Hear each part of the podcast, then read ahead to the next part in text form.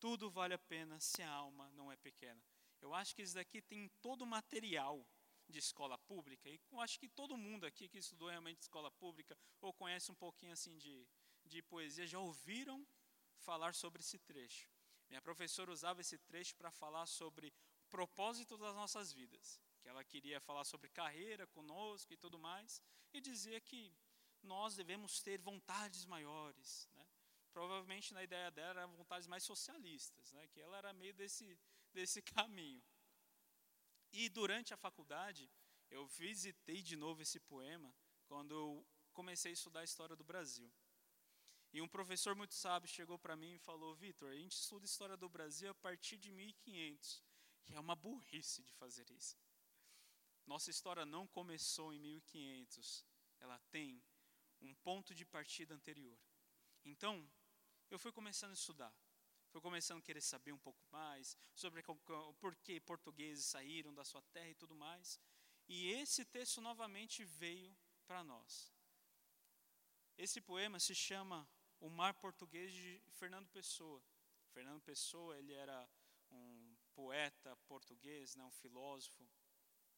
E ele traz uma outra visão do que minha professora queria passar na sala de aula.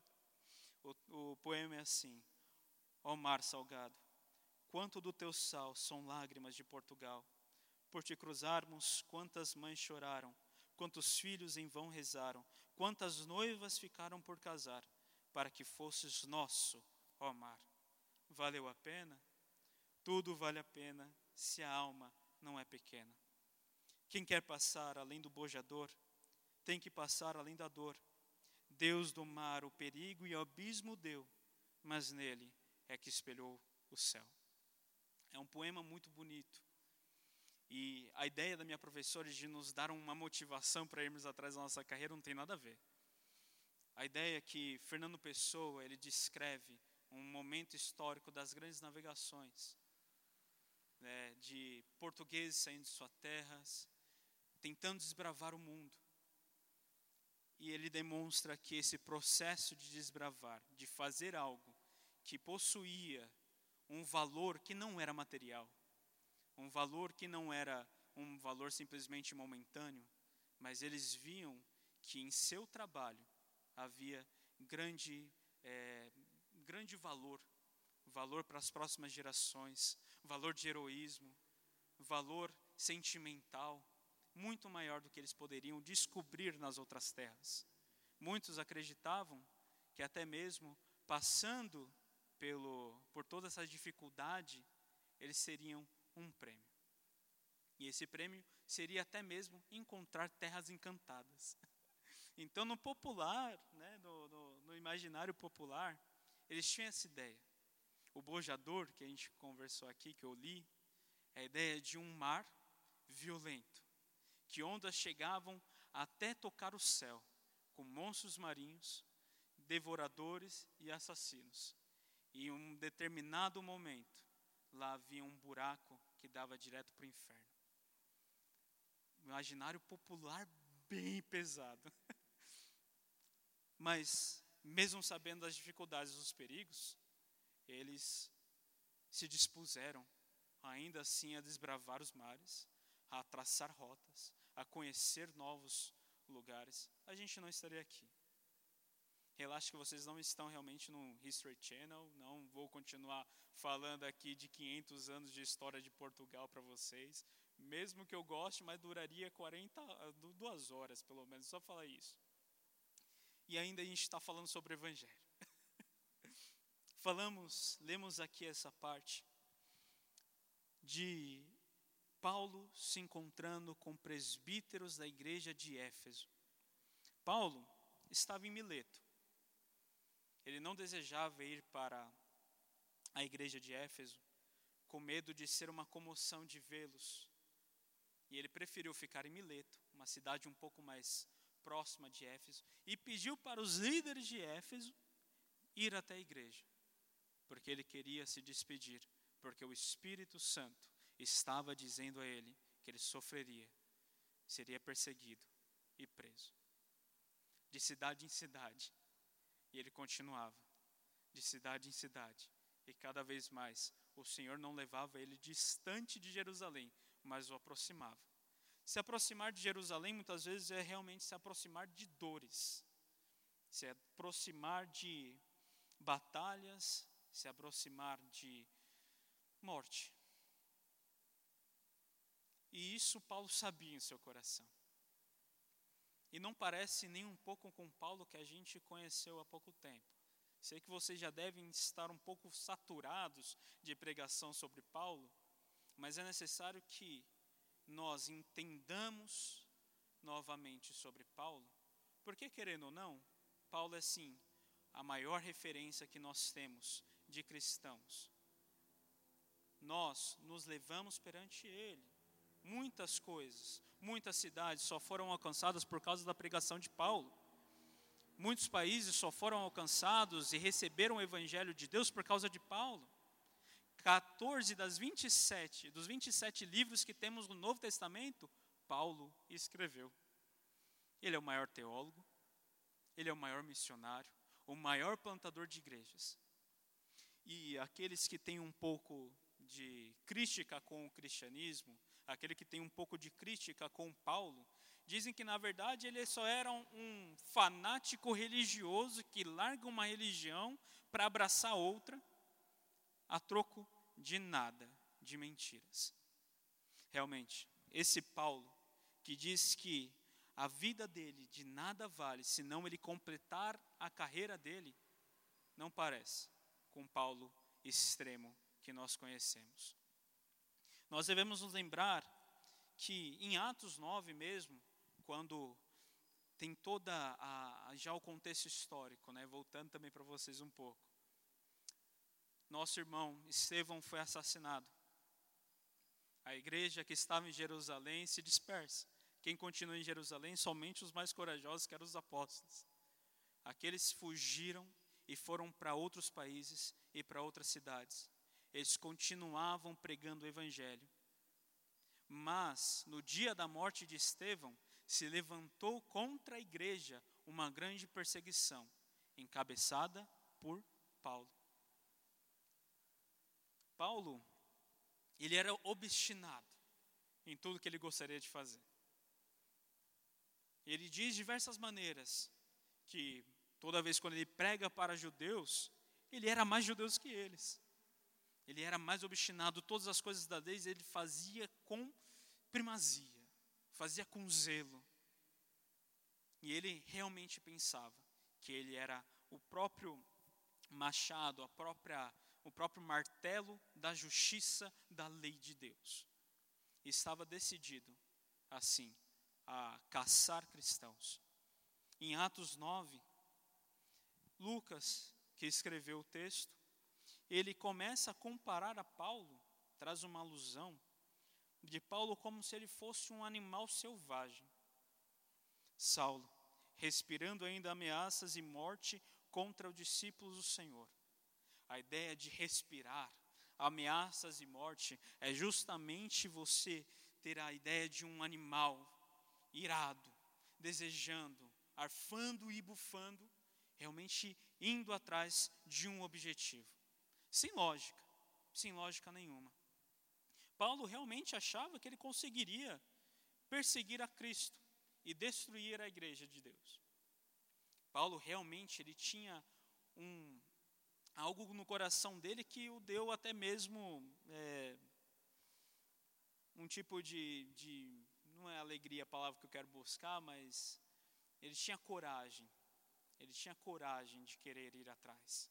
Ele sabia que ele conseguiria pela força dos seus braços. Paulo, ele realmente se tornou um caçador implacável da igreja, um malfeitor impiedoso, um torturador desumano e até mesmo um assassino truculento. Paulo, ele gostou da morte de Estevão e desejou ela em seu coração.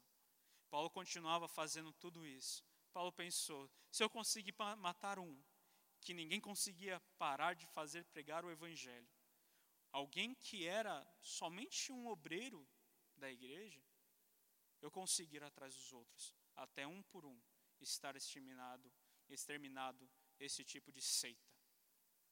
E Paulo estava muito decidido em realmente fazer isso.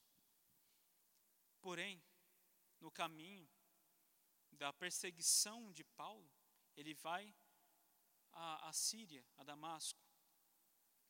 Ele sai de Jerusalém. Não sei quanto tempo isso dá. Não sei se foi a pé, não sei qual tipo de transporte ele se utilizou para chegar até Damasco, mas ele estava a caminho. E Deus deixava com que ele chegasse perto.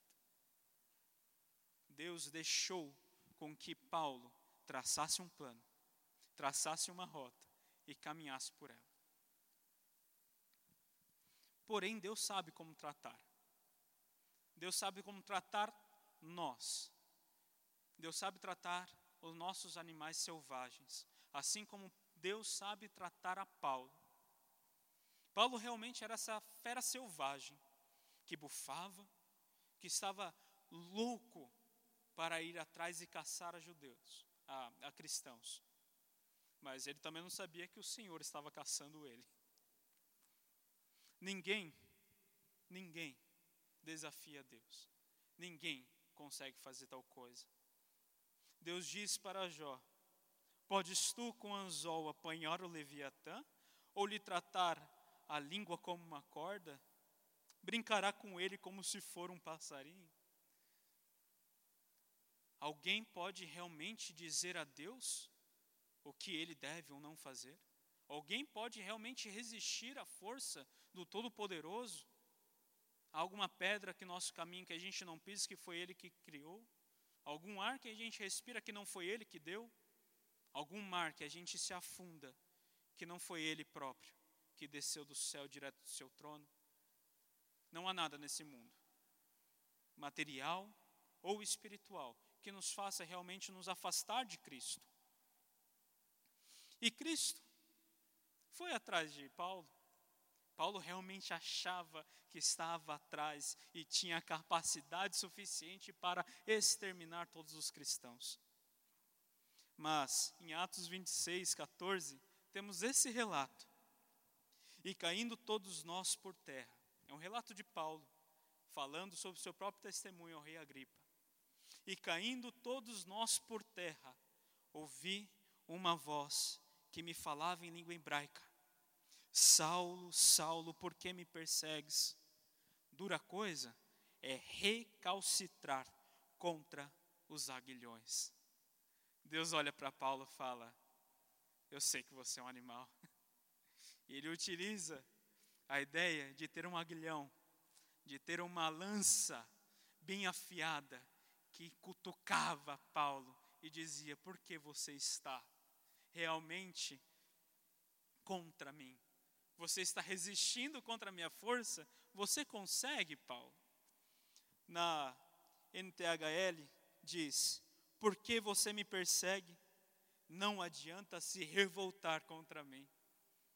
A ideia que Deus passa a Paulo é: pare de fazer força. E realmente o Senhor tira todas as forças de Paulo não apenas Paulo, mas todos que estavam em volta dele, caem em terra, de joelhos perante Deus. Paulo é cegado. E os olhos de Paulo, que eram tão importantes para que ele pudesse até mesmo ler a lei, ele já não tinha mais. O Senhor cega fisicamente Paulo para abrir os olhos espirituais dele. O Senhor tem um pouco dessa brincadeira. Muitas vezes, quando nós queremos nos colocar com força contra o Senhor, Ele nos tira todas as forças. Se perguntarmos a Sansão no céu, quanto lhe custou realmente perder os seus olhos? Com certeza ele olhará para nós e dirá: Me custou obedecer a Deus. E isso não tem nada nesse mundo que vai fazer com que Deus também não seja obstinado em seu próprio propósito que é fazer com que a sua própria igreja, o seu próprio povo, continue firme e não deixará com que ninguém se levante para persegui-los até o fim. Temos sim muitos desafios. O mundo que vivemos já tiveram já muitos e muitos reis, e muitos generais, e muitos presidentes, que quiseram silenciar realmente a palavra de Deus em todas as nações. Conseguiram parar? Não. A ideia que temos, e que Chesterton fala muito bem isso para nós, a igreja de Deus aprendeu com o próprio Cristo a ressuscitar dos mortos, e Ele não deixará com que ela morra. Temos vida com Ele. E a ideia, muitas vezes, para aqueles que ouvem o Evangelho é: Deus realmente vai contra mim, Ele não está me violando o meu direito, a minha própria vontade, não tenho o tal do livre-arbítrio? E muitas vezes, quando ouvimos esse tipo de palavra, somos é, tratados com algum tipo de ideia, quando falamos com próprios evangélicos, quando falamos com pessoas do mundo, mas Deus não é amor. Eles se agarram muito na ideia de que realmente somos ovelhas perdidas e o Senhor, com toda a paz e paciência, abandona as 99 e vai atrás daquela ovelha perdida e coloca em seus ombros. Temos uma, uma visão muito romântica disso. Mas esquecemos que é muito provável que o Senhor deu um, quebrou a, a patinha da ovelha e colocou para que ela não pudesse mais fugir. O seu Deus não é violento com você, quando diz que você precisa se arrepender de seus pecados e voltar-se para a cruz? O seu Deus não é violento com você quando você não desejava? E sabemos que o Senhor tem um tempo necessário para o coração de cada um. Além disso, o Senhor conhece o coração de cada um. O Senhor conhece o coração de todos, porque todos somos criação dele. O Senhor conhece os caminhos que andamos, o Senhor sabe para onde iremos. Pode ser que muitas vezes nossa vida cristã a gente não tenha previsto muitas coisas no nosso caminho e foram duras. O Senhor preveu. A ideia que temos hoje de Paulo indo ao seu caminho a Jerusalém era talvez um caminho que ele não desejava, mas era um caminho que realmente o Senhor previu. Seguir a Cristo requer mudança extrema, igual a de Paulo mas em troca também recebemos o perdão extremo de Deus. E é extremo, é extremo, é extremo pensar que Ele perdoou todos os nossos pecados passados e perdoa os nossos pecados hoje por nos amar e não precisar hoje que nós façamos qualquer coisa para o seu perdão vir até nós. Foi Cristo quem se, decidiu, quem se decidiu realmente por Paulo. Paulo não se decidiu em simplesmente ir para Cristo. Jesus próprio desejou Paulo. Paulo estava caçando cristãos para feri-los. Cristo fere Paulo para salvá-lo. A salvação não é iniciativa dele, mas de Jesus. Quantas vezes, e eu posso falar isso por minha própria vida, quando, de muitas maneiras, Deus podia ter falado comigo e falou com uma coisa específica, com um ídolo em meu coração. Me lembro quando eu estava na faculdade, ainda frequentando a Umbanda, ainda continuando com, com minha idolatria a, a conhecimento, a ideologias e tudo mais. Me lembro que toda vez quando eu comecei a estudar, por exemplo, movimentos, conservadorismo e outras coisas, eu via sempre homens temerosos a Deus se perguntando: como a gente faz uma economia melhor? Como fazemos uma política melhor? Como será que Deus gostaria que nós tratássemos pessoas na escravidão? E eu me perguntava por que todos possuem um mesmo sentido de se perguntar primeiro o que Deus deseja. O Senhor sabia dos meus pecados e do meu coração e trouxe um tempo para a minha vida, da qual Ele me feriu.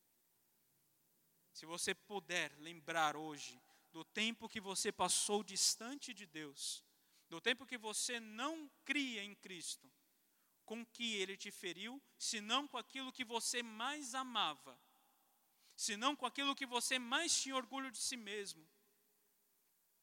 Ouvimos aqui diversos testemunhos. Eu conheço o coração dos meus irmãos, eu sei o que anda realmente, o que, o que habita em seus corações. Sei que muitos pontos de drogas aqui em Alphaville são por causa da vida deles. E eu falo isso hoje rindo, com alegria, porque eles hoje estão aqui sentados e podem contar. Uma vez eu conversei com o Fezão, o Fezão falou para mim: Sabe qual foi a hora que eu vi que Deus era real? Quando eu fiquei mais brisado no culto do que eu estava bêbado. Então temos realmente a força do Senhor nos colocando de joelhos para aquilo que parece ser nossa força, ser nossa própria fraqueza. Erramos demais, querendo realmente ir contra a vontade do Senhor. A pergunta que Deus faz a Paulo é: Paulo, continuará a resistir a mim ou você se renderá? Continuará a resistir à minha igreja ou você se renderá? Paulo cai de joelhos. Mas há uma coisa muito louca na história de Paulo, que é Paulo, por coisa voluntária, por desejo voluntário, decide se levantar. Paulo voluntariamente deseja ficar em, em, em meu Deus do céu, na Síria, em Damasco, perdão, deseja ficar em Damasco, aguardando seu irmão. Sabemos que Deus pode sim nos ferir em diversas coisas. E ao mesmo tempo, que nós devemos ser voluntários também para a sua própria vontade, voluntários para desejar que aquilo que o Senhor está prometendo realmente em nossas vidas seja real. O que eu mais tenho visto hoje, e eu converso muito com os jovens aqui, são pessoas que estão desistindo da igreja porque simplesmente dizem: Eu ouvi aquela palavra que o Senhor entregou para mim e, ah, eu não posso ser isso, eu não consigo ser isso. Desde quando é necessária a sua força, se não apenas a sua vontade de fazer com que o Senhor realize algo?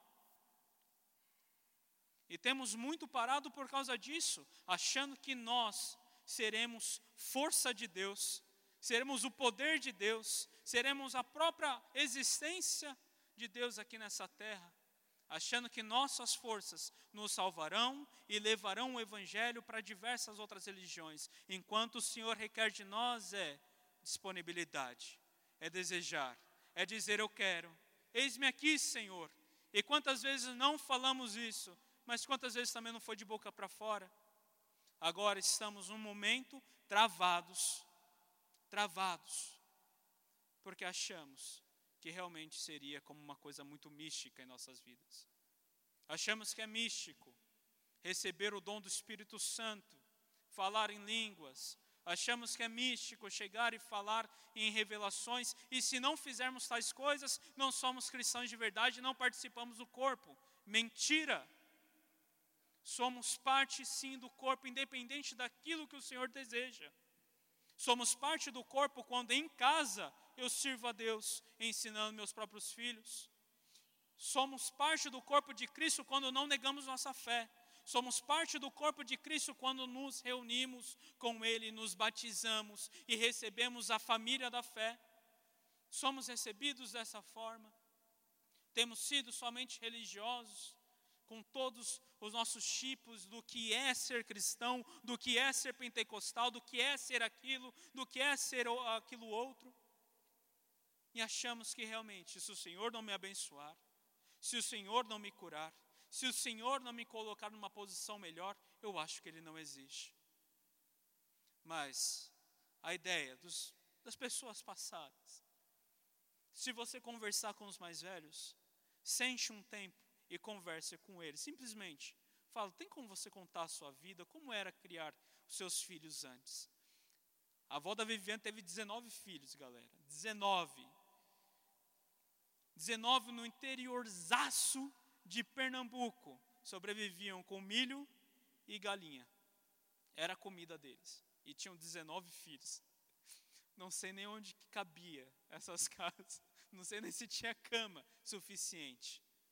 Mas eu vi uma mulher com mais temor do que muitos evangélicos, cheio de carro na garagem, com uma casa linda, com uma família bem estruturada, uma família bem alimentada mas ela tinha mais temor do que realmente. Tinha vários versículos na ponta da língua, porque ela dizia: realmente, só Deus mesmo para tratar a gente em tanto sofrimento. E onde que está realmente a teologia do sofrimento hoje nas nossas igrejas? No lixo. Longe. Longe. É a verdade bíblica? É o que o Senhor realmente deseja, com que você avance e avance e avance nas suas próprias coisas terrenas? Faça essa pergunta para si próprio.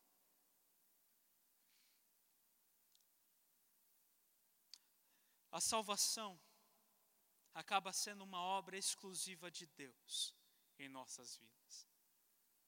Spurgeon um dia disse: é mais fácil eu fazer com que, eu convencer com que um leão se torne vegetariano do que eu convencer a um pecador a se converter sem o Espírito Santo e sem a vontade de Deus. Você se converteu sozinho, simplesmente porque você falou, eu quero me converter. Os motivos errados da conversão não te manterão. Se mostrarão como nada. Se mostrarão inúteis quando realmente o Senhor perguntar para você: está preparado? Está pronto? Eu quero colocar algo em Suas mãos. É muito capaz com que fujamos quando o nosso motivo de conversão é inútil, se não trazido pelo Espírito Santo, se não trazido pelo arrependimento, se não trazido por um quebrantamento verdadeiro. E há uma fome daqueles que recebem, há uma fome de ler a palavra, há uma fome de querer mudar. E achamos que muitas vezes o Senhor deseja mudar toda a nossa personalidade, mas Ele muda, na verdade, o caráter. Caráter. Muitas vezes estamos vendo nessa igreja, em outras igrejas, pessoas mau caráteres no meio da igreja, subindo em púlpitos, pregando e querendo abençoar a vida de outros. Com qual poder e qual sentido, se não para si mesmo? Temos visto isso.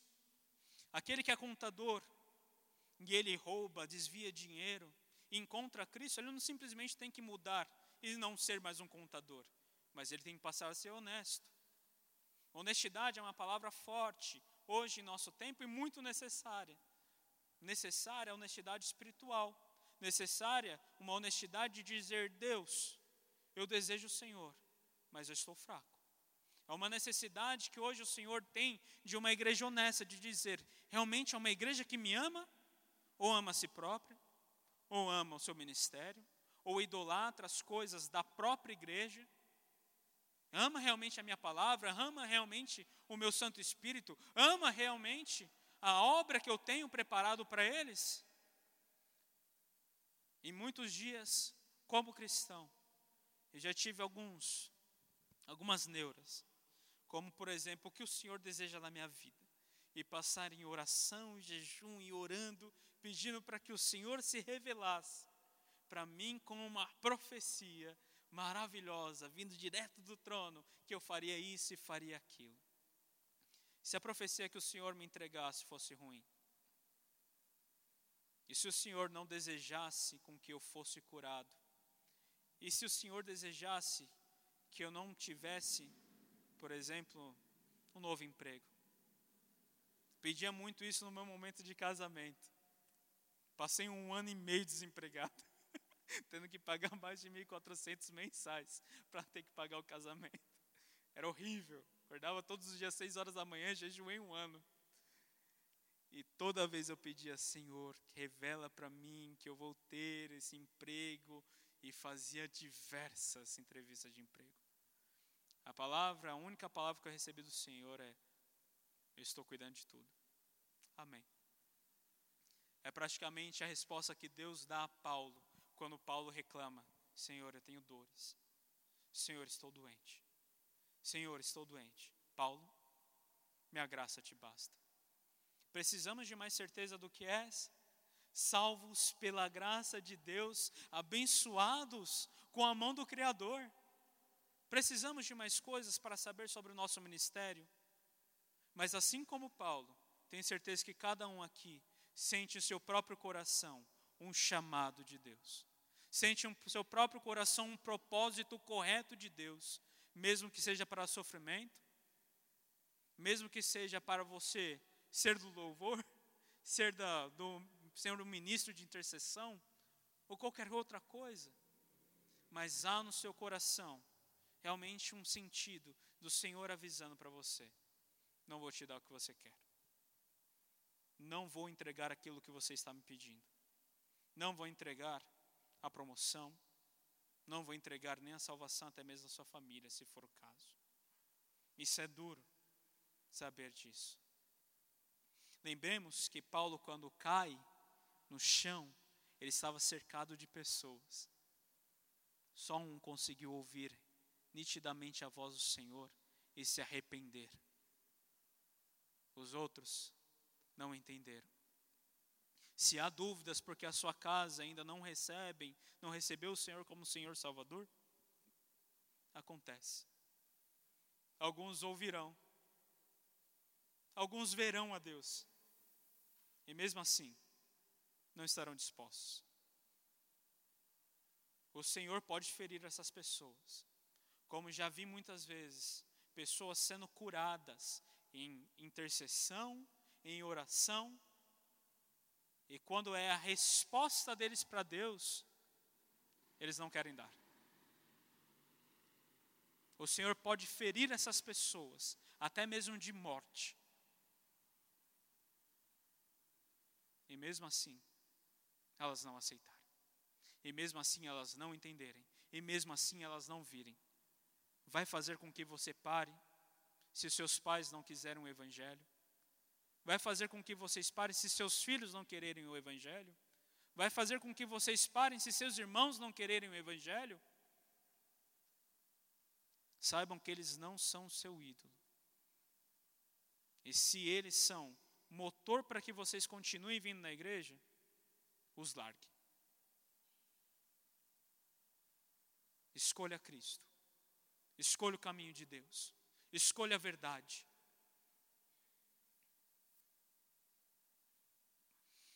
E sabemos quão linda foi a vida de Paulo. Linda, com cheio de marcas, sofrimentos, pés marcados e calejados, mãos calejadas porque ele trabalhava pelo seu próprio sustento. Muitas pessoas às vezes chegam e perguntam por que essa igreja não sustenta um pastoreio. Paulo também não fazia isso para não ser um peso para a sua igreja. Para ser um peso para aqueles que são novos na, na, na, na fé. Mas Paulo trabalhava incessantemente pelas obras de Deus e pelo seu próprio sustento. Paulo tinha marcas, muitas marcas. Mas há lugares interessantes que Paulo visitou: Pafos, Derbe, Listra, Icônio, Troade, Filipo, Laodiceia, Colossos, Antioquia, Milito, Pátimos, Éfeso, Atenas, Coríntio, Tessalônica, Bereia, Macedônia, Malta e Roma. São lugares que eu amaria conhecer. São lugares que devem ser maravilhosos de contemplar com nossos próprios olhos. São lugares que Paulo visitou e fazia a obra de Deus e pregou em todas essas regiões. Tem regiões aqui que eu próprio citei que só foram alcançadas ao evangelho porque Paulo entrou naquela cidade mesmo perseguido. Que Paulo pregou naquela cidade mesmo em ameaça de ser apedrejado que Paulo entrou naquela cidade, mesmo sabendo que aos poucos ele seria expulso. E muitas provações foram reais para Paulo. Aquilo que Paulo dizia, realmente, eu estou indo para Jerusalém e sofrerei pelo nome de Cristo, porque o Espírito Santo tem me testificado, foi verdade. Ele realmente sofreu. Ele realmente foi. Ele realmente foi espancado em praça pública pelos seus próprios irmãos foi reconhecido agora por ser cristão e ministro da palavra. Paulo um dia tentou construir uma reputação como um perseguidor da igreja. Quantas vezes a gente tentou construir uma reputação, seja daquele cara que bebe mais na balada, ou que fica com mais garotas, aquela reputação que nós tanto almejamos construir para nós, em toda a nossa imundícia, em toda a nossa lascívia, em toda a nossa pequenez. e desejamos construir uma reputação para esse mundo. E quando chegamos perante o Evangelho, às vezes a gente não sabe nem como disfarçar que a gente tem isso por trás. Que a gente tem uma reputação que nós desejamos. Somos pecadores conscientes do nosso pecado. Somos pecadores desejados, que deseja de realmente com seu todo o coração pecar contra o Senhor. O pecado nunca será horrível para você. Você é cego. Você é nu e não sabe da sua nudez. O Senhor não é isso. O Senhor sabe, o Senhor sabe. Mas em todos os lugares que essa reputação foi levantada, a reputação correta de Paulo foi que ele era um ministro do Evangelho, transformado pela graça de Cristo, salvo, e quantas vezes a gente sabe que realmente somos salvos pela nossa obra, pela nossa fé, pelo nosso proceder no Senhor. Sabemos que há tempos que até mesmo irmãos demorarão para entender.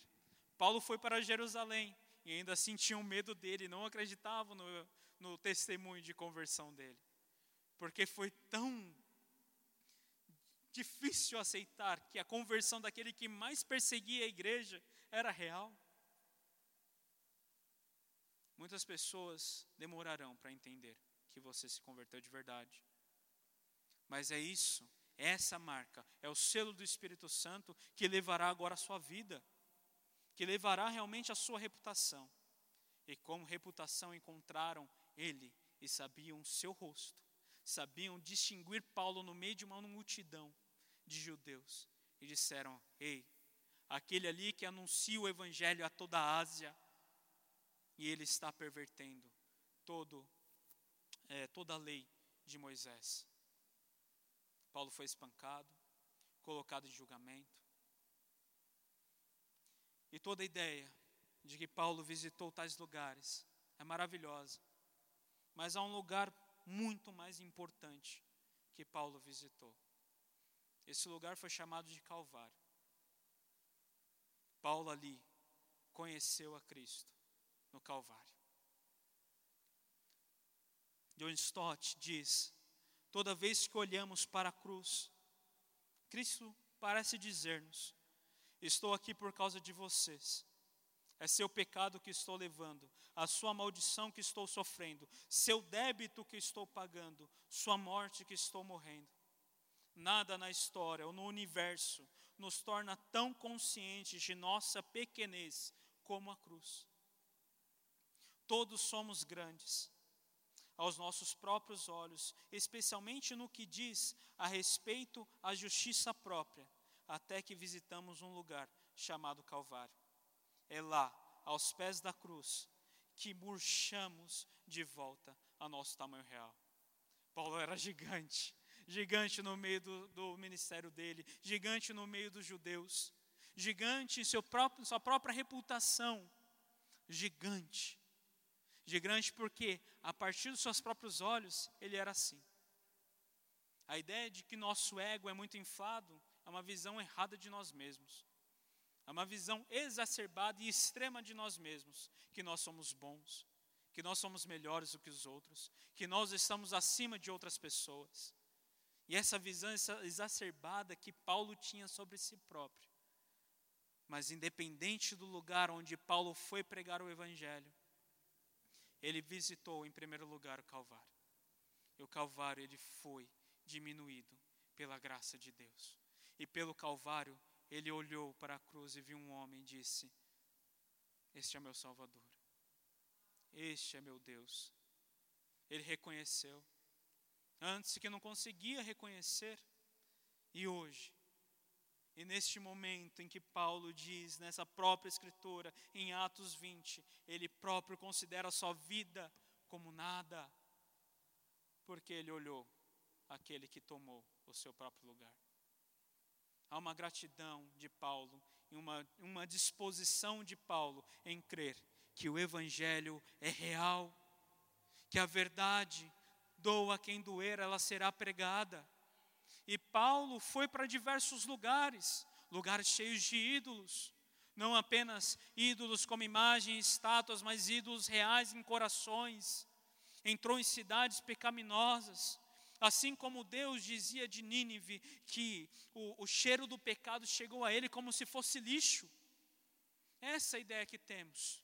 Quanto mais estivermos com lixo realmente reunidos em um próprio lugar, o cheiro dele sobe mais forte.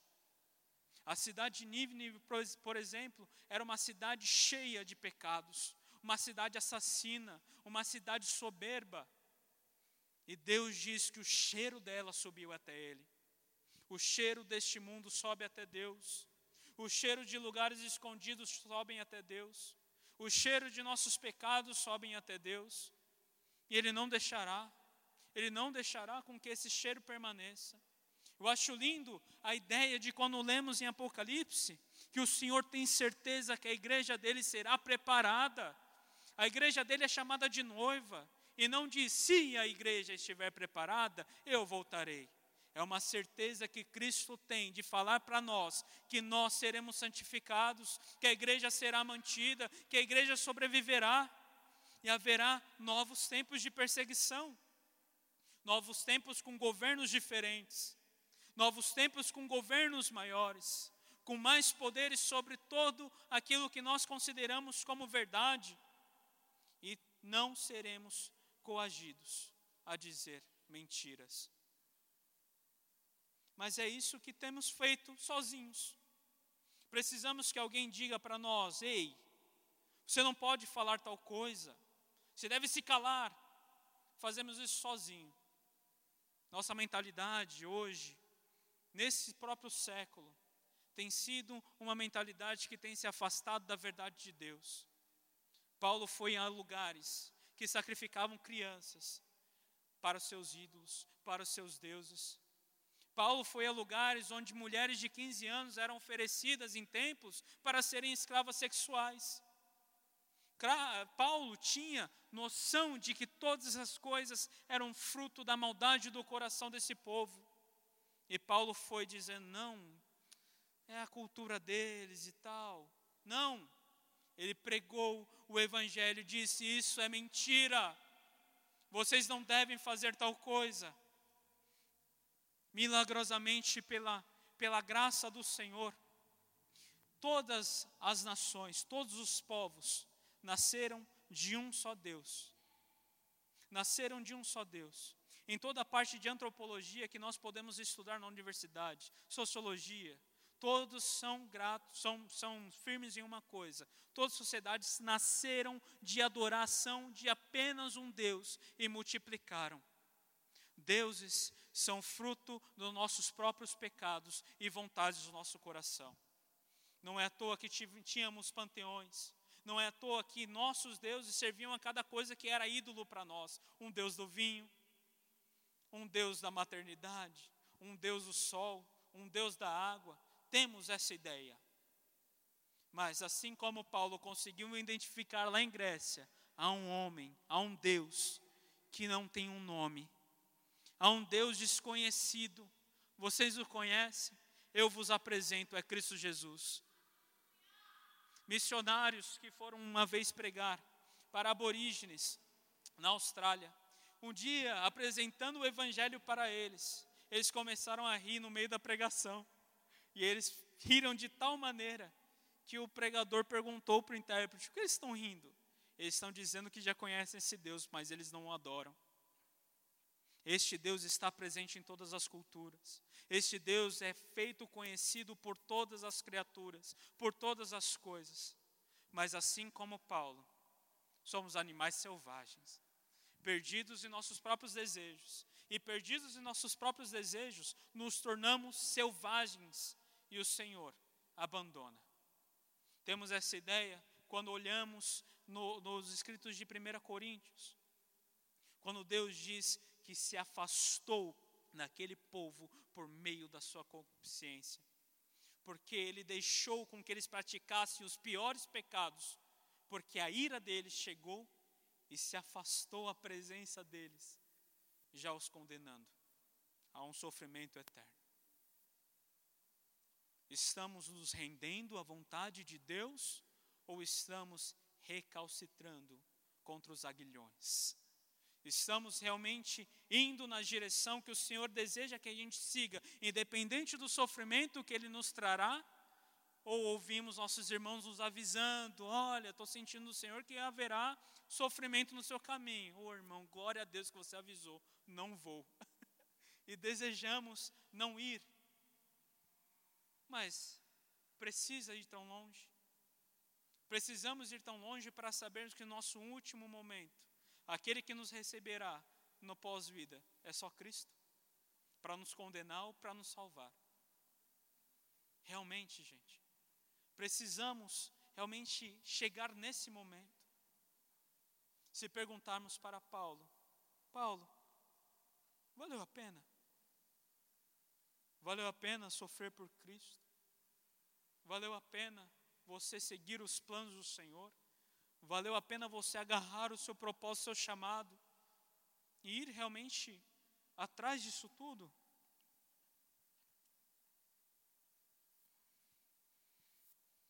Paulo sempre cumpriu aquilo que realmente Deus desejou no seu coração. Paulo quis ir atrás realmente do seu da sua pregação. Há muitos outros irmãos que não têm nomes, que não conhecemos, que são mortos, hoje mesmo são mortos. Imaginem que Paulo sofreu. Imaginem agora o primeiro pregador nos países nórdicos. O primeiro pregador para uma tribo distante, afastada de toda a população. O primeiro pregador da sua vida. Pensem também no sofrimento deles.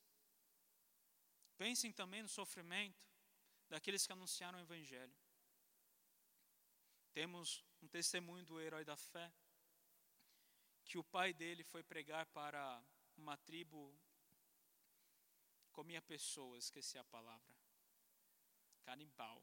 Obrigado, gente. Estou esquecendo bastante, mas amém. Uma tribo canibal. Ele foi, pregou o evangelho, foi morto e comido. O seu filho fez a mesma coisa. Pregou o evangelho. E o próprio assassino do seu próprio pai se converteu e se tornou o melhor amigo dele e discípulo.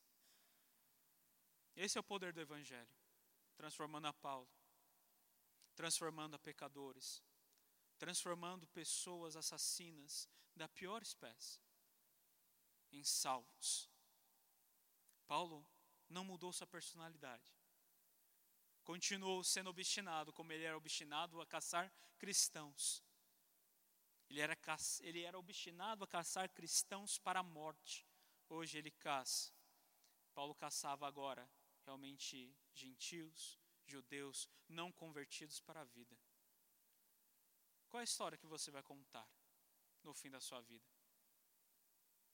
Qual é a história que você vai dizer? Talvez você esteja só aguardando com que o Senhor te dê um direcionamento, uma luz. O Senhor dirá. Demorou a Paulo saber que deveria voltar para Jerusalém. Mas o Senhor desejava com que ele fosse para Jerusalém e depois fosse para Roma. Paulo sabia desde o início que ele algum dia alcançaria tal coisa. Não deixe com que realmente o propósito que o Senhor te chama, com que o Senhor fala, morra, pare ou desande, porque você não está sabendo ouvir a voz da verdade.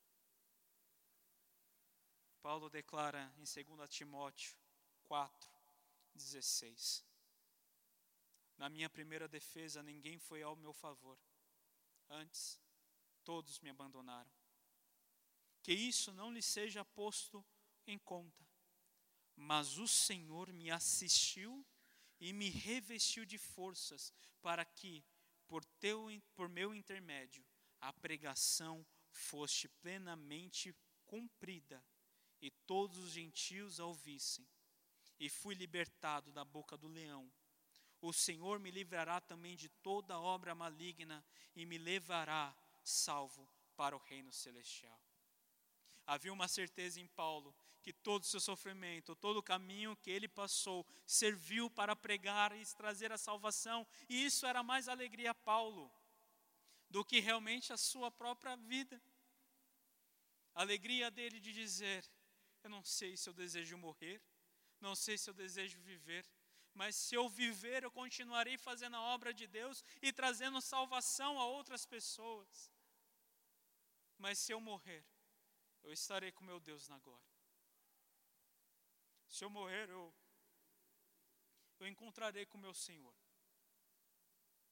Eu sei que eu terei alegria de vê-lo. Eu sei que eu, que eu terei alegria de ver o meu Senhor e agora eternamente.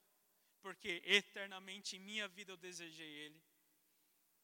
Desejemos eternamente fazer a obra de Deus. O mais louco é que a pregação não parou em Roma, mesmo Paulo sendo morto. E é muita coisa, é muita coisa para ouvirmos. É muita coisa ouvirmos que alguém que tanto se dedicou à obra de Deus foi morto. E alguém como Paulo, que orava, curava, que fazia, era tão cheio do Espírito Santo, tão cheio de amor. E se ele pôde morrer, e se ele pode ser perseguido, e se ele pode sofrer pelo Evangelho, o que aconteceria comigo então? Tão franzino, tão fraco, tão menor. O Senhor não verá tal coisa. A pregação em Roma continuou em Coliseus. A pregação em Roma continuou sendo escondida. A pregação em Roma continuou até tomar conta do país. Satanás impedirá a pregação neste país. Satanás impedirá a pregação nessa cidade, Satanás impedirá a pregação em sua casa, Satanás impedirá, por acaso, a pregação por todo o mundo, até que todos confessem a Cristo como seu Senhor, até que todo joelho se dobre. Essa, essa é a promessa de Cristo em nossa pregação. Se amor pela vidas lá fora é o que nos move, devemos desejar também. Devemos desejar. Paulo levantou por livre, espontânea vontade quando Cristo pediu. Se levante também. Faça também. Seja para perseguir algo que o Senhor já revelou no seu coração ou perseguir algo que está ainda nublado.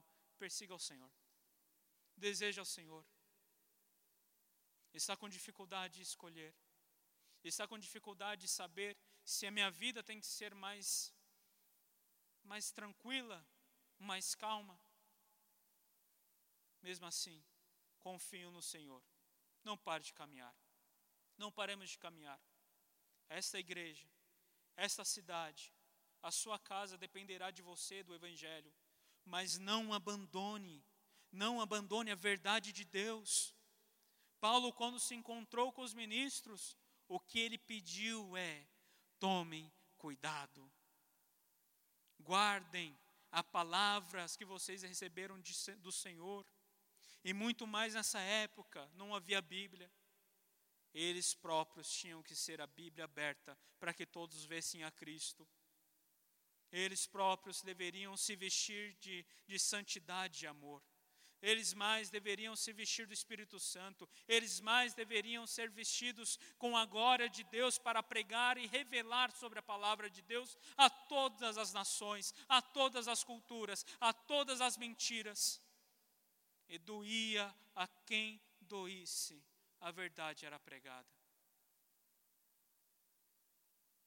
Se há um resumo de tudo isso, é: se renda se renda à vontade de Deus. Se renda à vontade de Deus. Se renda à sua verdade. Se renda ao seu poder. Seja no que você pode fazer. Você não é Paulo. Deixemos isso bem claro. Você é você. Você, com sua personalidade, pregará o Evangelho. Você, sendo quem é, servirá ao Senhor você dançando, glorificando, louvando, você pregando, você orando, você fazendo o que bem entender, há algo que o Senhor colocou em suas mãos. abandonará? Realmente fará força contra o Todo-Poderoso? Realmente fará força contra aquele que não se pode conter? Podemos conter o poder do Espírito Santo nessa nação? Podemos conter o Espírito Santo sobre todo mundo? A verdade é, até que todo joelho se dobre.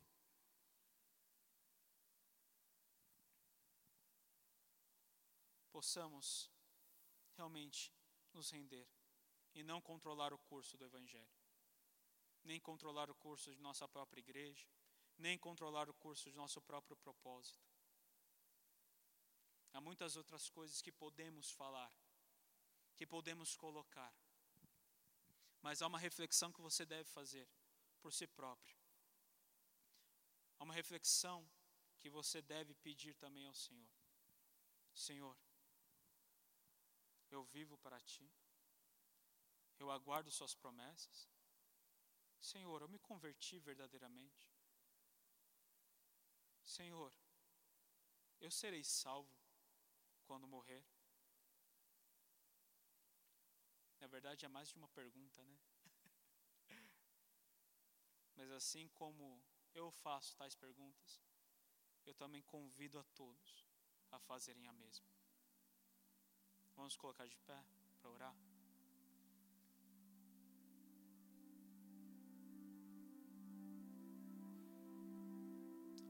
Um dia, a verdade veio para você. Um dia, sua surdez foi rompida. Um dia, seus olhos foram abertos. Um dia, o Senhor disse: És meu filho amado.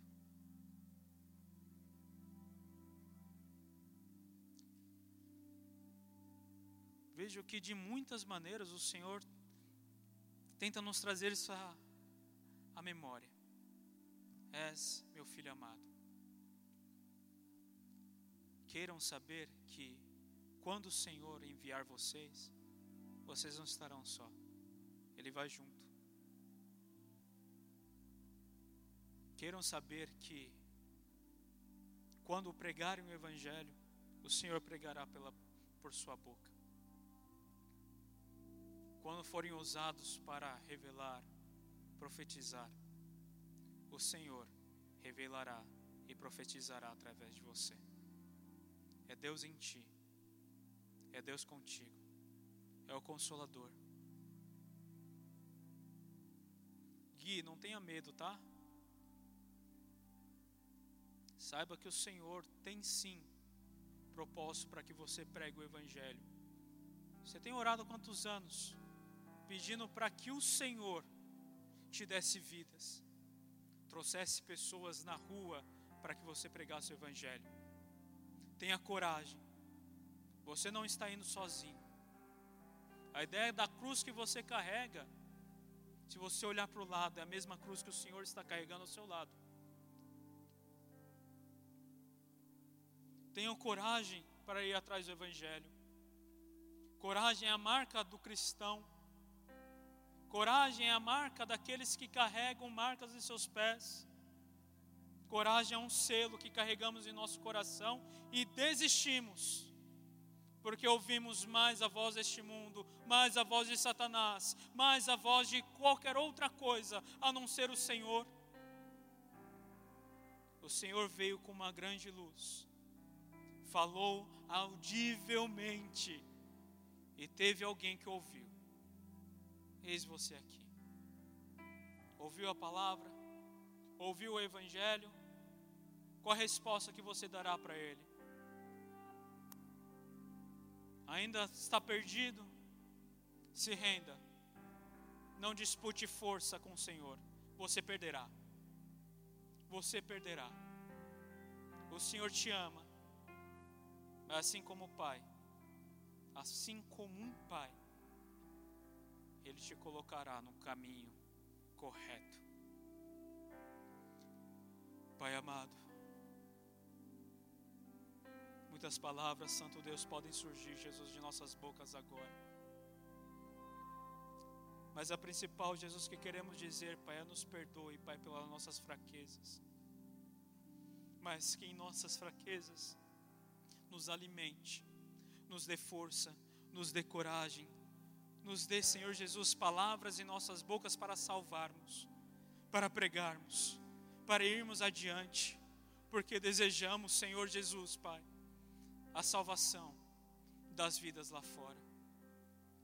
Se nossa vida alguma marca pode ter, que seja marca em nossos corpos, que seja o selo do Evangelho, o selo do Espírito Santo em nós, mas que o Senhor possa nos levantar em coragem para Jesus fazer a Sua grande vontade, seja saindo deste lugar e pregar para nossos familiares, seja saindo deste lugar e converter uma escola, seja saindo deste lugar, Senhor Jesus, e trazendo o Evangelho, Pai, a moradores de rua, seja onde for, há coisas em nossas mãos e queremos cuidar com zelo e com amor. Pai, desperta-nos, Santo Deus. Queremos nos render na Sua presença. Somente o Senhor Jesus é aquele que tem palavras de vida eterna. Muitas vezes nos desanimamos dizemos que não conseguimos mais prosseguir, Jesus. Há dores em nossos corações. E eu peço, Pai amado, que o Senhor elimine cada mentira que Satanás tem colocado sobre nós. Que o Senhor, com seu poder, Jesus, venha tratar e a curar, Jesus, cada coração deste lugar doído e machucado, Jesus amado, por palavras mentirosas ou por mal, Senhor Jesus, conhecimento da Sua palavra. Mas o Senhor Jesus levanta, Pai, um povo que o Senhor possa levantar um povo, Jesus amado, que queira ser um missionário pela sua causa, um povo que se levanta, Senhor Jesus, para evangelizar, um povo que se levanta, Jesus amado, para interceder, um povo, Santo Deus, que se levanta para pregar o Evangelho, Pai. Não precisamos esperar de nenhuma oportunidade em uma igreja para sermos o que o Senhor deseja que sejamos, Pai. O Senhor, meu Pai, é suficiente para nós. Se nosso coração está no Senhor, se se nossa visão está em Ti, Pai amado, o Senhor caminhará aos nossos passos, caminhará conosco, estará, Jesus amado, junto com a Sua igreja até o fim dos tempos, Pai. Mas eu oro, Jesus, que o Senhor dê coragem, Pai, até mesmo para os sonhos ministeriais travados, os sonhos ministeriais, Senhor Jesus, tão, tão enraigados ainda, Pai, escondidos no coração dos meus irmãos que a glória do Senhor venha, que a presença do Senhor venha e quebrante, Pai amado, a cada um, Senhor. Não precisamos de mais nada do que saber que a graça do Senhor nos basta. Não precisamos de mais nada, Santo Deus, de mais nada, Senhor Jesus, mas precisamos sim do verdadeiro Deus que nos dá coragem, alimento, que nos traz vida e paz. Mesmo, Santo Deus, que nosso caminho seja duro, mesmo que nosso caminho seja de sofrimento, se levarmos almas para o Senhor, se pregarmos o teu evangelho, se nações serem alcançadas, Santo Deus, pela Sua palavra, de nada valerá a nossa vida, senão a carreira que temos no Senhor. De nada vale, Senhor Jesus, Pai.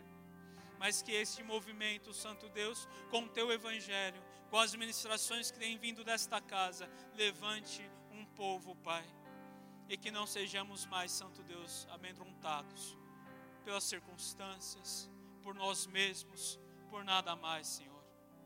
Que possamos, assim como Paulo, chegar e visitar o Calvário, visitar a cruz, nos render, Senhor Jesus, a Ti, nos ajoelhar, meu Pai, aos Seus pés e dizer: É o meu Salvador ali morto em meu lugar.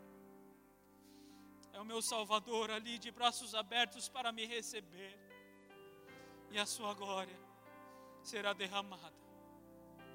Eu tenho plena certeza, Pai, que ainda viveremos, Santo Deus, tempo de fartura em alimento espiritual nessa casa. Temos, Santo Deus, Pai, temos sim, meu Pai, em consideração, Jesus, as nossas falhas. Mas por favor, Jesus, nos dê coragem, nos faça nos render ao Senhor nos espete quando for necessário. Muda-nos, Senhor. Muda-nos, Pai. Que nossa transformação seja extrema e nossa conversão verdadeira.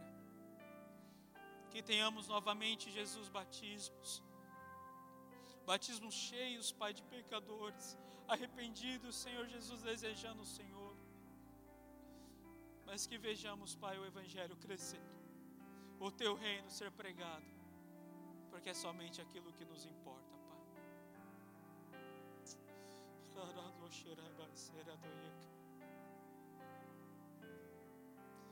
Oh Senhor,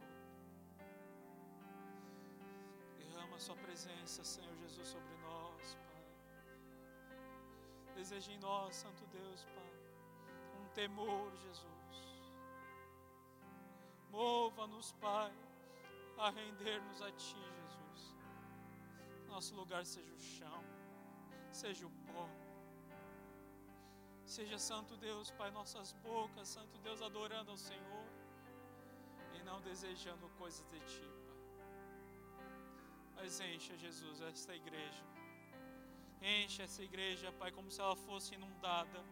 Encha-nos, Santo Deus, com o fruto do Espírito Santo. Encha-nos, Senhor Jesus, de coragem. Encha-nos, Santo Deus, o seu pedido, Pai Aviva a tua obra, aviva no Santo Deus, aviva no Senhor Jesus, aviva, Senhor Jesus, os líderes, aviva, Santo Deus, os obreiros dessa igreja, aviva, Senhor Jesus, ó Pai, ó os membros, Santo Deus, até mesmo os visitantes, Pai amado, sejam avivados pela obra redentora de Cristo e vejamos o Senhor, meu Pai, completar aquilo que o Senhor prometeu. O Senhor nos prometeu vidas. O Senhor prometeu, Pai, que todo joelho se dobrará. E queremos ver isso, Jesus amado. Sem mais religiosidades, sem mais protocolos, mas o Espírito Santo agindo em nós com poder que é só seu, Pai. Em nome do Senhor. Amém.